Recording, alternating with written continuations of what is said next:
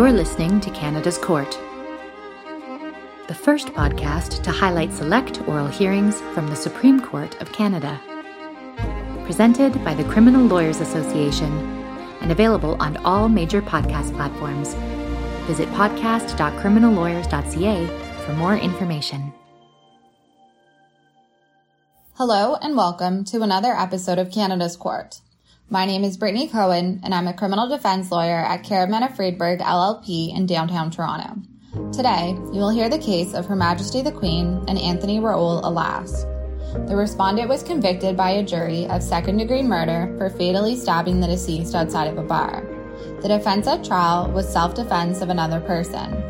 At the pre charge conference, both the respondent and the Crown had agreed that there was no air of reality to the defense of provocation, focusing on a cooling off period during the interaction and other factual circumstances. The trial judge accordingly ruled that the defense should not be put to the jury. The respondent appealed his conviction, alleging, amongst other grounds, that the trial judge had erred in failing to open the defense of provocation. A majority of the Court of Appeal for Ontario agreed that provocation should have been put to the jury, set aside the conviction, and ordered a new trial.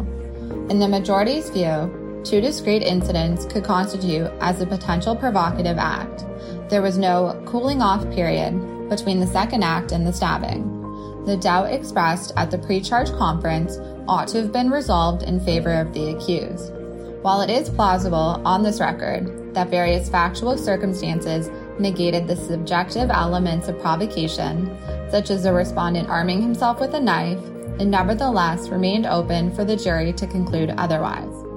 In dissent, Justice MacPherson would have upheld the conviction. In his view, the respondent, the Crown, and the trial judge were correct in concluding there was no air of reality to the defense of provocation, and the subjective elements of provocation were not met on the facts. Moreover, it would run contrary to the respondent's limited right to control his defense and runs the risk of confusing the jury, as he expressly chose to defend the charge throughout the trial by way of self defense of another person and not provocation. The respondent then appealed to the Supreme Court of Canada as of right. Good morning. Be seated. In the case of Her Majesty the Queen against Anthony Raoul Alas, for the appellant, Her Majesty the Queen, Kevin Rollock, G. Karen Papadopoulos. For the respondent, Anthony Raoul Alas, uh, Mr. John Rosen. Mr. Rollock. Thank you. We're here today because the majority of the Court of Appeal found that the trial judge erred by putting the respondent's case to the jury just the way he wanted. We say, like Justice MacPherson in dissent, everyone at trial got it right. There was no air of reality to provocation. The trial judge was duty bound to keep it from the jury. To give you a roadmap for my submissions, I have four main points. One, the trial judge correctly found that provocation had no air of reality. Two, defense counsel's position at trial confirms there is no air of reality. Three, the trial judge's decision deserves some deference. And four, even if provocation should have been put to the jury, no substantial wrong or miscarriage of justice resulted in the circumstances of this case. On the first point, the trial judge properly exercised his gatekeeper role in keeping provocation from the jury because the absence of suddenness deprived the objective and subjective elements of an air of reality. So, Mr. Uh, I have a question for you. In which circumstances, and I, I, know that you will elaborate on that later on, but uh, and then you can take your time. But I just want to put that question to you right now. In which circumstances a judge uh, should follow the uh, suggestions or the submissions of the attorneys, and specifically the defense attorneys, uh, who doesn't want to open the provocation defense, but there is some evidence of provocation that could get that could lead to open the, the defense as such. Is there, are there any circumstances in which the trial judge would be well founded, would be right not to, uh, not to open the defense? Well, thank you for that question. I'm glad you raised it at the outset. We would say that in circumstances where there's a credible argument to be made that the air of reality test is not met, in those circumstances, trial judges should give primacy to the considered positions of counsel. And the benefit of that approach is that, take for example, provocation. It obviously only arises in murder trials, long, hard fought trials generally. So giving some primacy to the defense position when they say they don't want an alternative defense left would help bring some certainty to the trial judge's role. And it would result it would reduce the risk of an unnecessary retrial, for example, or it would also allow the trial judge to sort of have some more concrete guidance in applying the air of reality test, which is perhaps easy to say in principle, but difficult to apply in practice.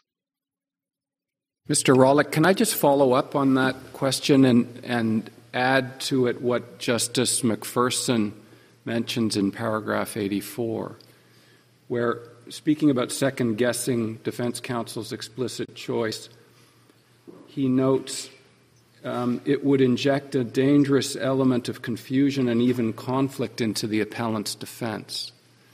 I'm wondering what the relevance of that is, just generally speaking, and then in this case, in particular, given that the respondent contests that, that position.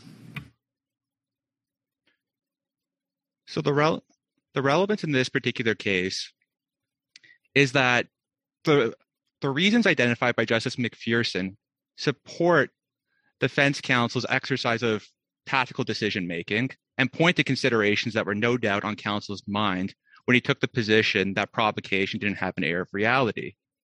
And to the Chief Justice's question, that's part of the reason why we should, in close calls, give primacy to the defense position because they're best placed to assess on the ground the impact that putting an alternative defense might have in the concrete circumstances of a particular case.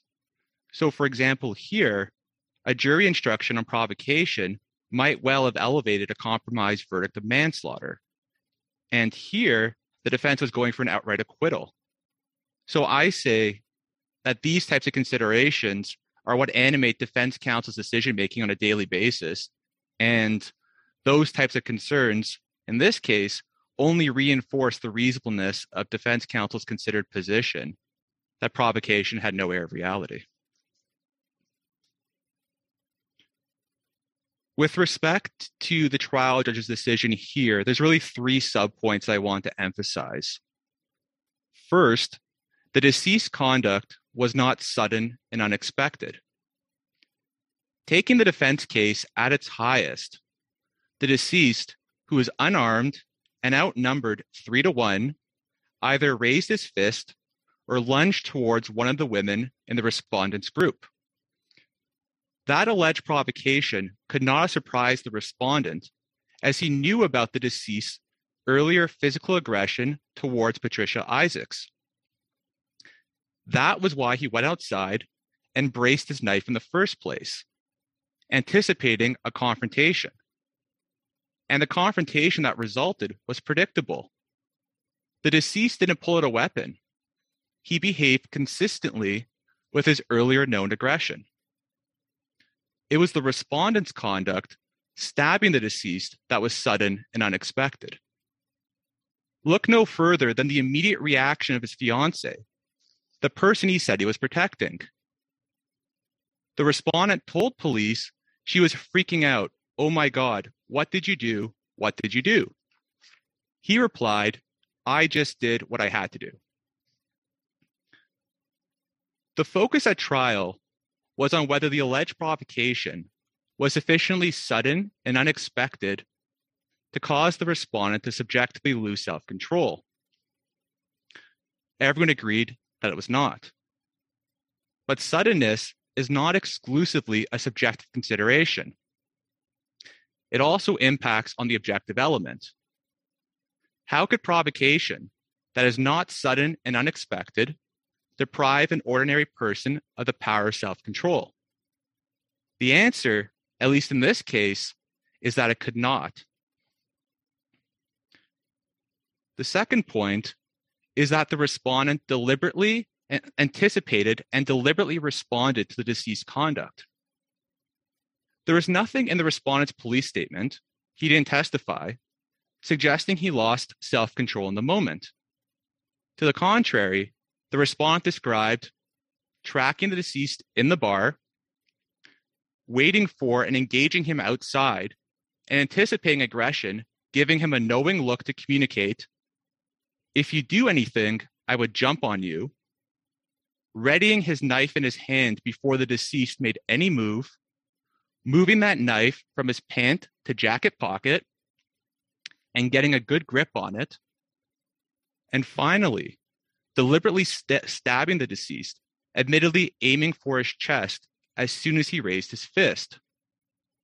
That series of decisions, in my submission, is the antithesis of a provocation defense. Finally, the unchallenged cooling off period between the two incidents rendered provocation unavailable. This cooling off period prevents the respondent from relying on the first incident that he said caused him to shake as provocation. And to the extent you consider the first incident as relevant background, it undercuts provocation by showing that the respondent knew that the deceased was physically aggressive beforehand. So the question comes down to this Is a fist going up sufficient to cause a loss of self control? In answering yes, the majority set the societal standard for the ordinary person far too low. Although no two cases are exactly alike, compare another decision of the Ontario Court of Appeal called Stubbs. There, the court held that the deceased act of raising his fist and saying, There's the fucking goof, was insufficient to deprive an ordinary person of the power of self control. Each case obviously turns on its own facts, but that's a useful comparator and helps illustrate the point I'm trying to make here. Mr. Mr. Rawlett, uh, as I'm listening to you, really you're making a case, the case you're making is that there's no possible uh, basis for an air of reality, for, uh, uh, for, an air of reality of provocation, and yet you say uh, in close calls we must give primacy to the defence position. I gather what is what you're saying that in this case the defence position is kind of irrelevant because the there was no air of reality, whatever the defence position was. Because I'm trying to reconcile those two. Uh, Thank you for clarifying. That's exactly what I'm saying. We don't even need to get to the defense position because in our submission, this was not a close case. This was a case where the trial judge simply got it right without reference to defense counsel's position. And in our submission, defense counsel's position simply confirms the correctness of that ruling. So as Justice MacPherson pointed out in dissent, if we're talking about the defense position here, for purposes of appellate review, the position taken by counsel at trial assists an appellate court in determining whether defense properly arises on the evidence, and for good reason. To conduct the appeal without any regard for the conduct of the trial would risk, as Justice Doherty put it in Kimberley, making a mockery of the process.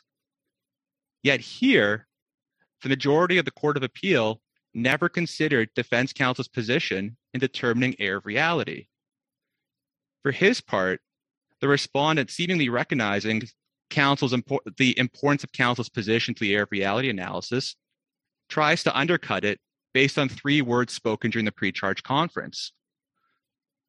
There is, however, no compelling reason to second guess defense counsel. I say that for three reasons. First, a fair reading of the impugned exchange shows that the focus and purpose of defense counsel's submissions was on the was was on the evidence showing an absence of suddenness, not the legal effect of provocation. His slip of the tongue regarding vitiating the mens rea for murder was obviously understood by everyone in the room as exactly that an inadvertent slip on a non issue. Second, and relatedly, the respondent now concedes that, his, that defense counsel was not incompetent and did not provide ineffective assistance to counsel. In other words, the strong presumption of counsel competence reinforces this slip of the tongue reading. Finally, and I've touched on this already before, defense counsel's decision was not just supported by a presumption of competence, but by real tactical considerations. So at the end of the day, the respondent can't have it both ways. He can't say his counsel was competent and effective, but ask you to disregard entirely his position that provocation had no air of reality based on three words in the transcript. Defense counsel's position was considered, reasonable, and supported by tactical considerations. The majority should have considered it in determining whether provocation properly arose on this evidence at this trial. And just moving on to my third point, it hits on what Justice Jamal pointed out to me as well, which is this deference point. We say you don't even need to get here because the trial judge's decision was, in our submission, the correct one. He got it right. But what I do want to point out is any attack on defense counsel's position is further undercut by the fact that both the trial crown and the trial judge also thought it had no air of reality. So we accept that the question of whether a defense properly arises on the evidence or has an air of reality is a question of law reviewable on a correctness standard. But a trial judge's task is no easy one. This court has recognized that trial judges must tread a fine line, prohibited from weighing the substantive merits of a defense, but required to determine the field of factual inferences that could reasonably be drawn from the evidence. We say that the trial judge's decision to keep provocation from the jury deserves some deference. Why? Because he had a front row seat at this trial. He was best placed to determine the field of factual inferences that could reasonably be drawn. And what does some deference mean? It means that we should not conduct appeals as though there was no trial. Finally, even if this court concludes that there was an air of reality of provocation, despite defense counsel's position, no substantial wrong or miscarriage of justice resulted in this case. Now, let me acknowledge at the outset the proviso likely won't apply in most cases where a defense with an air of reality is kept from the jury. But there will be rare cases, like this one, where the proviso is safely applied because the error is harmless in context. Here, I emphasize three things. One, this wasn't the case where the defense wanted provocation put to the jury. This was a case where the defense didn't even think it properly arose on the evidence, suggesting any air of reality was marginal at best. Two, provocation would have undermined the respondent's credibility, given his claim he was purposefully defending his fiancee and her friend. And three, consequently, would have diluted his primary defense, which depended on his credibility, and undermined his only shot at an outright acquittal. I can do no better than quote what the Ontario Court of Appeal said in Levert, citing this court's decision in Leary. It is not in the interest of justice that an accused be given a chance to rethink his defense on appeal where his first trial was fair and free of substantial wrong or miscarriage of justice. Approaching that issue somewhat differently, had the trial judge charged the jury on provocation in the circumstances of this case, that undoubtedly would have formed the respondent's first ground of appeal against conviction. So I end where I began. The respondent got the trial he wanted. There was no air of reality to provocation, as everyone recognized at trial. On the respondent's own evidence, he anticipated, prepared for, and armed himself for a risk. A predictable altercation materialized, and he immediately and deliberately stabbed the deceased six times in response. On these facts, the trial judge was duty bound to keep provocation from the jury. Subject to any questions, those would be my submissions. Thank you very much. Mr. Rosen? Yes, thank you, uh, Chief Justice. Um, let me begin by saying this uh, in answer to my friend's uh, position. The reason that we have an air of reality test is because we don't want jurors to speculate just because somebody said she consented or uh, I was provoked or I was acting in self defense. We want to have some substance on the record. But at the same time, where there's a, an abundance of evidence that raises the, the fact that the accused uh, does act on a provocative act, which is what happened in this case, we want the jury to have the tools in order to assess all of the evidence from every perspective because it fosters um, greater confidence in the in the um, uh, the result because we know that they've looked at it from every angle. And what happened in this case is not a harmless error; it was a serious error. It was an error that may have started with defense counsel's misconception of the law, but it ended with my client's conviction for murder without a jury considering whether or not the, uh, that could be ameliorated because of legal provocation. And in my respectful submission, the proviso certainly doesn't apply. The second point I want to make is in response to the, the questions raised by members of the court.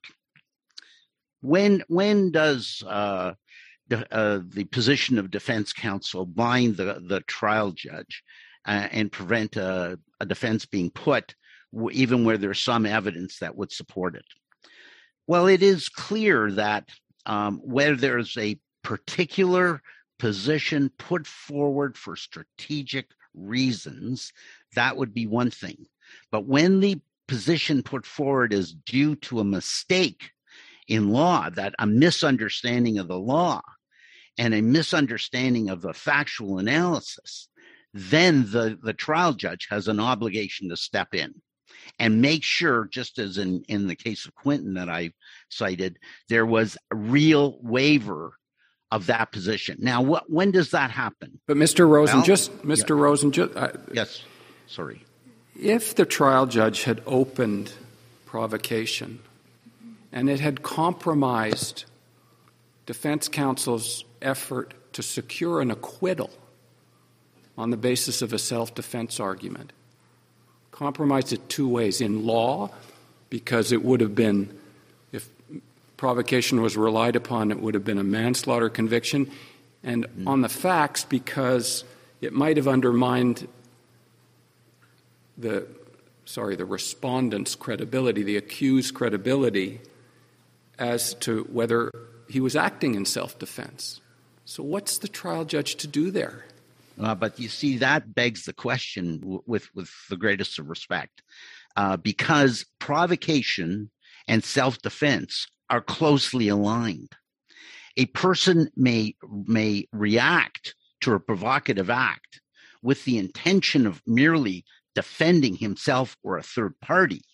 But if they do it in rage and without uh, time to contemplate and and uh, do it excessively, so that their conduct is unreasonable, then the jury will find that they've committed a murder. And the question then is do we ameliorate the murder based on the provocation? So they go hand in hand, which is precisely the point that Justice Paciocco put in in um, in Land. Now, in this particular case, this was not, as Justice MacPherson says, oh, look at how strong the argument was on self defense. That's pretty uh, disingenuous with the greatest of respect, when in fact, provocation wasn't going to be put.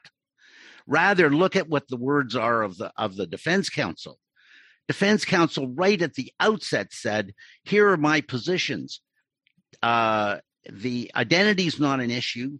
Uh, self defense is an issue um, intent is an issue, and provocation is an issue. I mean, you know, I'm having, tr- I'm struggling with the provocation side, and then we find out why he's struggling with the provocation side. But he put all three to the judge. So this wasn't a case where somebody stood up and said, look, this is an identity case. And even if there's evidence of provocation, I don't want you to put it because it detracts from the, the focus on identity. That's not that case at all. Or nor nor is it uh, anyways, it, it, those are those are the sorts of cases where you make that tactical decision. But in this particular case, with the greatest of respect, it was all wrapped up in the same thing, which is his reaction to the to some big guy who's drunk and who's had this uh, belligerency all evening, getting ready and and actually moving a fist to punch out one of the women that he's with, which is clearly a provocative act. Now you can you can start off by saying I'm moving to defend, but when you defend using a knife as opposed to a push or, or a punch, a jury might say that's unreasonable, but they may also say you were legally provoked, as did the Court of Appeal identify it in their in their uh, reasons.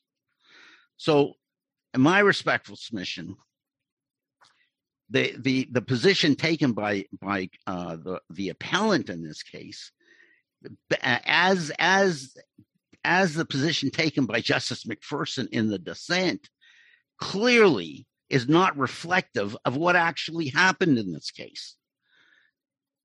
The, in this particular case, you you have a, a um, an accused, the, the respondent, who, yes, he admittedly gets gets angry when he hears about the, the belligerency of, of the deceased, but he wants to hit him with a pool cue not not with the knife in his pocket. He doesn't resort to that. And when he goes out, he doesn't go out because he's tracking the deceased. He goes out because he's been asked to come out for defensive purposes, as Justice, uh, um, as the majority uh, puts it, uh, out of fear. And when the three of them are standing there, the two women and the and the respondent, they say in the evidence that they thought he would walk by. They weren't waiting to confront him. And there's absolutely no evidence that that there was an initiated confrontation by any of those three. The initiated com, uh, uh, um, confrontation came from the belligerent d- deceased, as he had been all that night. And what did he do? He went right to one of the women. Now, at that point, the accused, who had his hand on his knife, didn't do anything. He showed remarkable restraint. And as the argument continued, the the the accused girlfriend steps in and ta- and and begins arguing and there's finger pointing and so forth. And again, he shows remarkable restraint and doesn't get involved. And in the midst of that, when the bartender tries to come out and the deceased is pushing the door to prevent her, the accused and one of the other women go to the door and open the door so the bartender could come out. And that shows considerable restraint.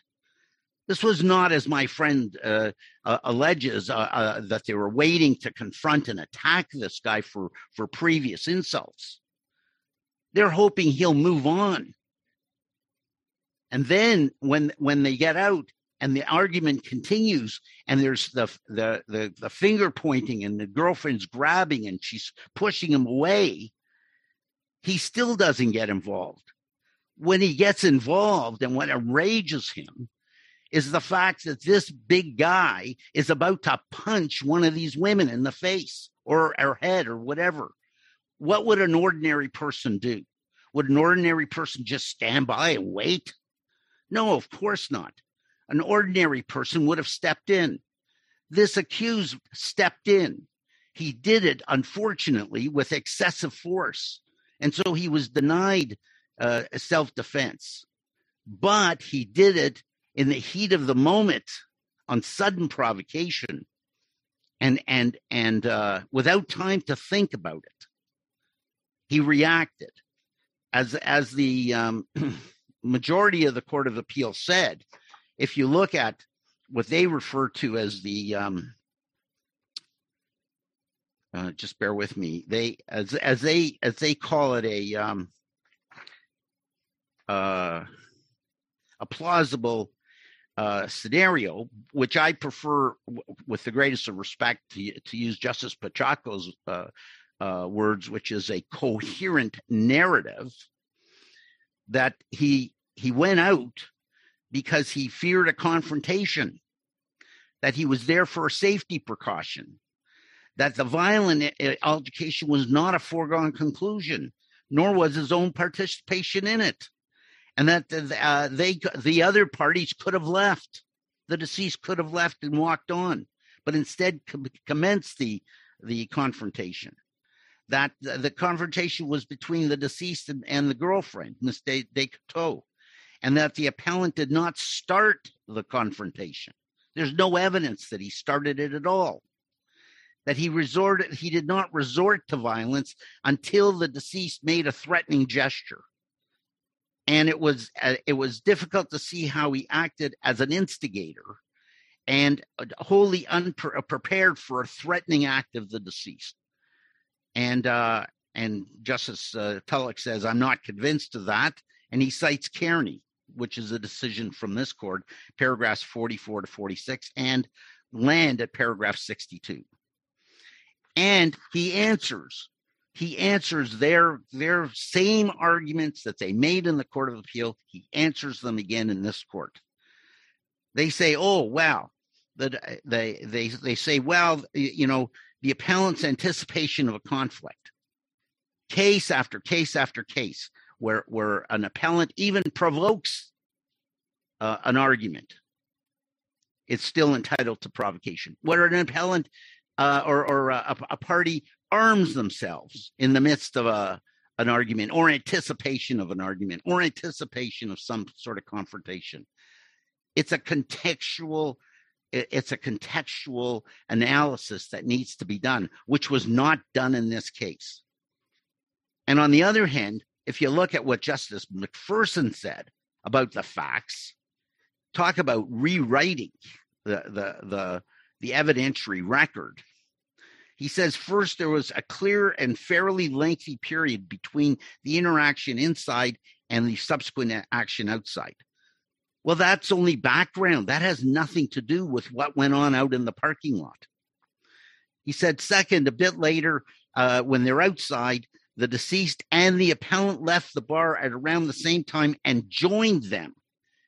Excuse me, they didn't go out together like buddies to join the three the two women. The accused went out there because they was asked to go out there for a defensive purpose because they didn't know whether this guy was going to keep walking or not. And when the and when the deceased walked out he walked out in a belligerent state went right to one of the women to start an argument.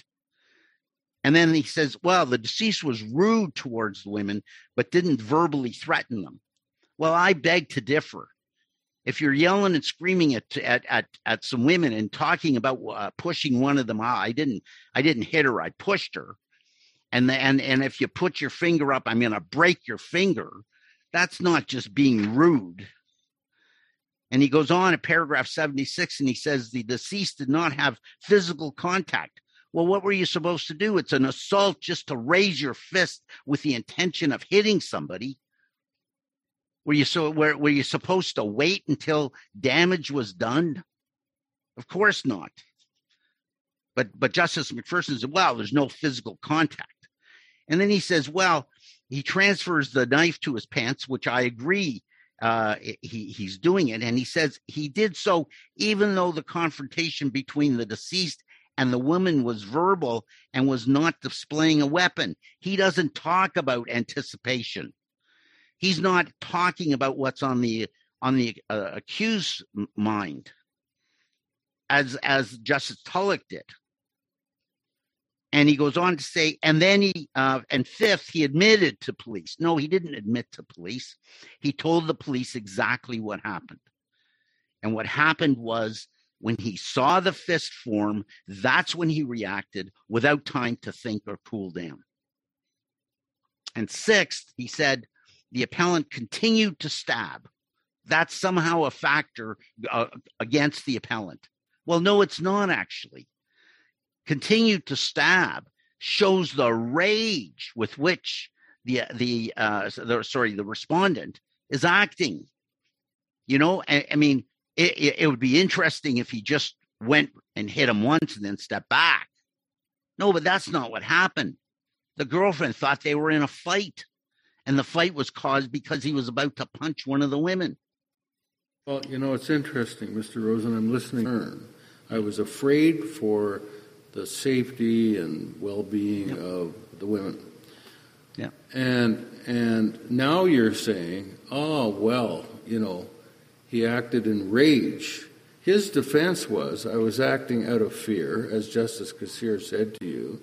Now you're telling us he was acting out of rage. And by the way, just by the way, while we're on this, because you were putting this in the context of proviso, the trial judge couldn't have given a stronger rolled up charge on lack of intent, which included provocation by words and and all the other things that you just look at what the trial judge said mm-hmm. uh, in his charge. He's talking now about the difference between intent for murder and and mans and and if it's not manslaughter. If you're satisfied beyond a reasonable doubt that when you caused Mr. Khalif's death, Anthony Alas was not acting in defense of another, in deciding whether Anthony Khalief had either state of mind to make the unlawful killing murder, you must consider the evidence of Anthony Alas's anger, fear, excitement, instinctive, instinctive reaction, provoking right. words. Just let me finish, okay? Sorry, provoking yeah. words of conduct and consistency of Mr. Khalief's with a frenzied attack. You couldn't probably get a better charge on what you are concerned your client was deprived of by the trial judge not leaving the very kind of particular defense of provocation as the criminal code defines it. And yet this jury came back with murder. And so they didn't have a doubt on any of this. Now, really, we know that provocation, as you know, uh, allows for a defense uh, where you have the intent to kill. Right? Right. Right. Okay. Right. That's the whole point.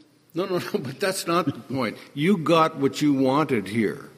You no. got you got a charge that couldn't have been better, and the jury. Yeah. Yes. Yeah. Except for one thing. Yeah. The jury came back and they were bothered. They wanted to know about this issue of intent. They asked questions about the issue of intent. They were they were asking questions with one eye blinded because had they known that it wasn't just an issue of intent, but that even if you found intent, that the rage that the trial judge put to them would ameliorate the murder back down to manslaughter. I don't know how you get to then, provocation though, when the jury has all this, and they and and they don't come back with manslaughter. How are they going to come back differently on murder?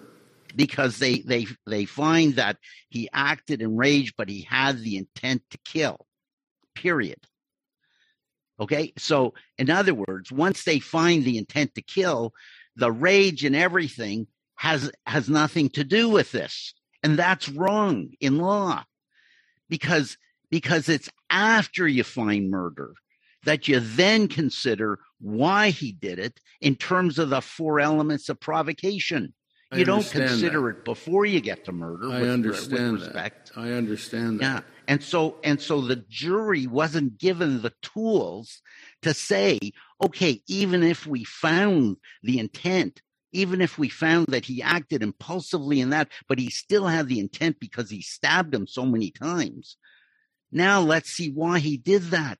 Now you have to get into the technical defense of provocation. And the technical defense of provocation on anybody's, everybody was saying it doesn't exist here. Oh, because there was no acting on the sudden. Yeah. Which well, is the very thing that the trial judge left to the jury in terms of the manslaughter. Well, with with respect, uh, Justice Moldaver, the the the whole idea about the suddenness nobody ever focused on the fact that the punch was made and that he reacted to the punch. Everybody's talking about, well, was there a transactional connection between what went on in the bar and the cooling off period? And a few minutes later, there's this argument out in the parking lot. In other words, what he what he found out in the bar that made him so angry had somehow uh, a, a connection to what happened in the parking lot. No one ever said, wait a minute, why did he do what he did? He did it because the guy was going to punch one of the women. Because he had a burning rage that continued on from what happened in the bar. He, he calmed down, granted, in the sense that he didn't go after him with the pool cue but he had this inner rage inside him right then and there. Okay? But if he, and if, if he'd he gone outside to protect the women, all he had to do is say, let's get out of here. He's coming out. We can go back to the bar after he gets there. I, I, I agree completely. But but he he stood there and they got into the argument. He didn't act at all during the argument. He all and I went through each step along the way. He did. He, didn't- looked. He, he gave didn't. him, He did. That rage never came to the forefront. What are you up to, man, or something? And gave him a look on his own evidence on, on what he said to the police Yeah. was a look which was, if you go further, I'm going to jump you. What is that all Right. about? Is that Right. I'm gonna. on the In, in other words, I'm going to get into a fight with you if you go if you if you go further or if you don't move on. He didn't say, "Oh, and I'm going to jump you and stab you." He wasn't talking about that. Remember, he said, "I carried that knife for self self defense purposes." But can we go to um, to the exchange with Mr. McGregor under your tab 12? I mean, Yes. Mr. Mr. McGregor uh, says um, it, so. Defense counsel is saying that um, he thinks provocation should not be left because of the moving of the knife from the client's pocket Right. of my pajamas up to the pocket in my hood in preparation of something that's about to happen. I'm on page uh, 1077. And then uh, this is a submission that's made by counsel. To me, this demonstrates a mind consciously aware of something that may occur such that it's not a shock, that it's not on the sudden. So, um, But but that's uh, and I agree, Ju- uh, Justice Martin. I agree completely, except that he goes on to say it's not a shock under the necessary legal test. And the legal test that he's thinking of is that the shock has to be such as to vitiate uh, the intent for murder. That's the whole problem here. On the on the he he begins his analysis and says at at page 1076 he says um, after talking about being notified and so forth he says there's a cooling off period it's insufficient to proceed because he's aware of a potential assault so what and or a violent altercation has a cooling off period and then uh, and uh, and then uh, it doesn't reach on the sudden to establish provocation such that it shocks the mind, allowing the mens rea to be vitiated. That's the legal test that he is operating under. And unlike what Justice MacPherson said, that that he was pressing the judge not to put the defense. If you look later, he, he ends off his submissions by saying, unless your honor sees something differently.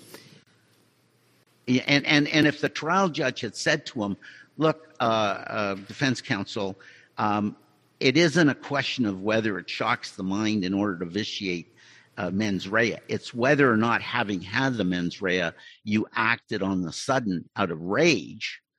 And, and, and that's where, where you're at. Now, are, do you really not want me to leave that to the jury? And he said, no, I don't want you to leave it because it undermines my defense of self-defense. Then I'm with you. I, I concede that. But where, but where there's a clear mistake on the record and the trial judge doesn't fix it and it's compounded by the by the by the the crown's analysis which is at page 1079 where the where the crown says under the same tab he says you're looking at three distinct actions this is about line 20 all different um, and that may ultimately have led to the stabbing the sudden provocation and sudden response looking at the cases, we're talking about firing on an unprepared mind. When that happens, he does not have an unprepared mind because he already has his hand on the knife. So what? Other other cases, uh, the, the knife is in the hand and they're coming right at the accused. Look at Bazizi. He stabs an unarmed man who's dropped his knife. uh, or Gill, where they go out and he goes to the, the trunk of the car and gets a knife and comes back into the affray. That's not correct You haven't because raised- they're all you- operating on, you on the basis that enough- it vitiates. You haven't raised ineffective assistance to counsel. And I would have thought, based on your submission, that if counsel did not know that the defense of provocation could reduce murder to manslaughter, even though there was the intent to kill, I would have thought that would be the first ground of appeal. You don't raise that. You don't suggest that he was ineffective. And, and, and so I have to assume he did know the difference and what provocation can do, and it was a slip or something. With, with, respect, it wasn't a slip. It was it was a just a mistake. Lawyers make mistakes all the time. It's not a mistake. When they make Sorry. mistakes, when they That's make not a mistake if you don't know that provocation can Right. reduce murder to manslaughter, even though you had the requisite intent. That's not a mistake. Right, but it's a, no, it is a mistake. It's a mistake that you make in front of the arbiter of, of the law, the trial judge. It's a mistake that the trial judge endorses. and and the crown does too. Because they're all operating on the assumption that it has to vitiate uh, intent. The, the look, telling me that Justice of Trotter- counsel is not investigating. You're telling me that Justice Trotter didn't know the difference? Is that what You you're know saying? what? Uh, No, no, I'm not saying he didn't know the difference.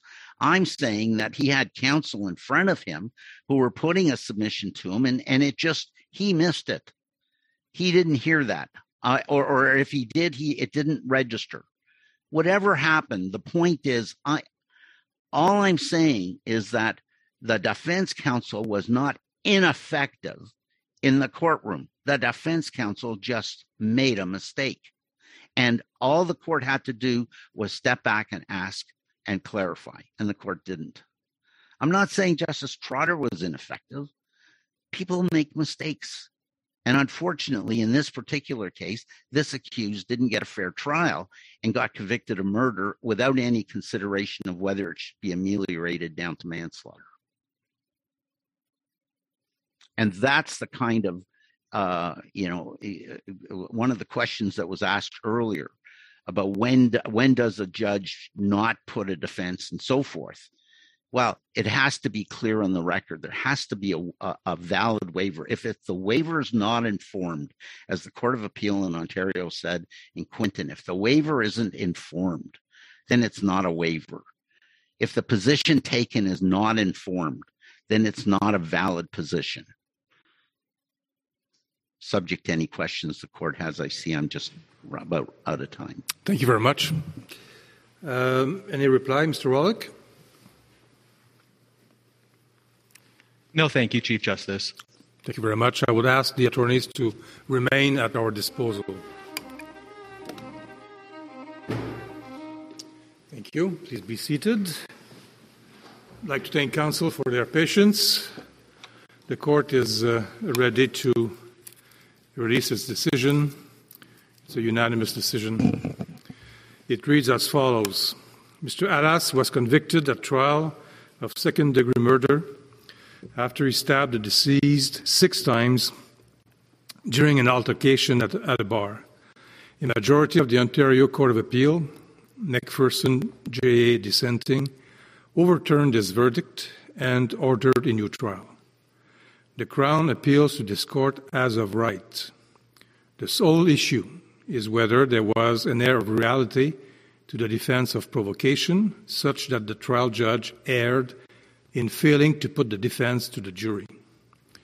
This offense predated the amendment to the provocation provision, which applies to offenses committed on or after July 17, 2015.